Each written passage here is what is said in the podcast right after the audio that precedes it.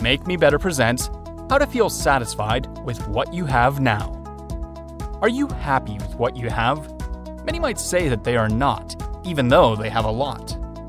It's hard to be satisfied with what we have because the world is full of images of success that make us feel as if we are failing.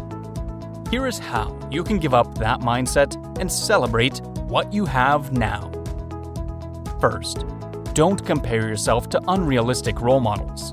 Today, you get to see celebrities all over the place. Social media is flooded with influencers who project an image of success. It might make anyone feel deficient, but don't compare yourself to people who are in a whole other category.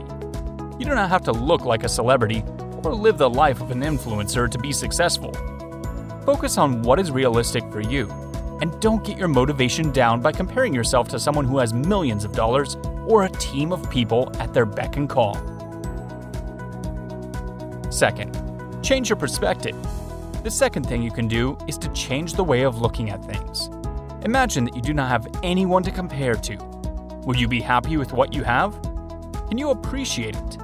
If you compared yourself to someone much worse off than you, could you appreciate it more? Perhaps you find yourself dissatisfied. What exactly is missing?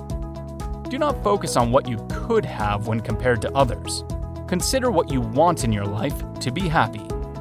You could be closer to satisfaction than you think. Third, find things to be grateful. It's easy to recognize everything that is going badly right now.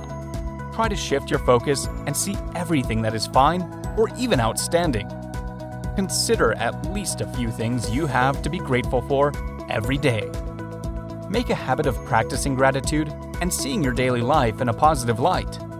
Whether you feel grateful for the people around you, a particularly delicious meal, a beautiful view beyond your window, or anything else, it will surely help you feel more satisfied with your life. Fourth, social media feeds are full of hundreds, thousands of people apparently living their best life. When you use this as a guide to everything you should be doing, you're setting yourself at a disadvantage. First, you're comparing yourself to many people, each focusing on a different thing travel, fitness, family, and so on. You might be expecting that you have to have it all. Secondly, you're not looking at reality. People might not share their struggles or their bad days. You don't know what it took them for them to reach the high point you see. What you see is not real because you are only seeing a part of the picture. Fifth, would you trade your life? Perhaps you remain unconvinced. Ask yourself this Would you trade your whole life for someone else's whole life?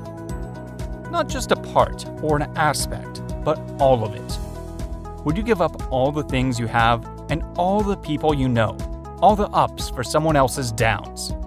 You might see things that you would not want to give up. There are aspects of your life that are already perfect for you and that you can enjoy. Remind yourself of the good things when you feel you have failed. Your life has many amazing things in it. Don't lose sight of this. Sixth, and the most important one, give yourself time to enjoy what you have. As you get more responsibilities, you might find that there is less time to sit down and just enjoy what you have. Maybe you bought that expensive console and have only played on it twice. Maybe you have all the materials for a crafting project and they're just gathering dust.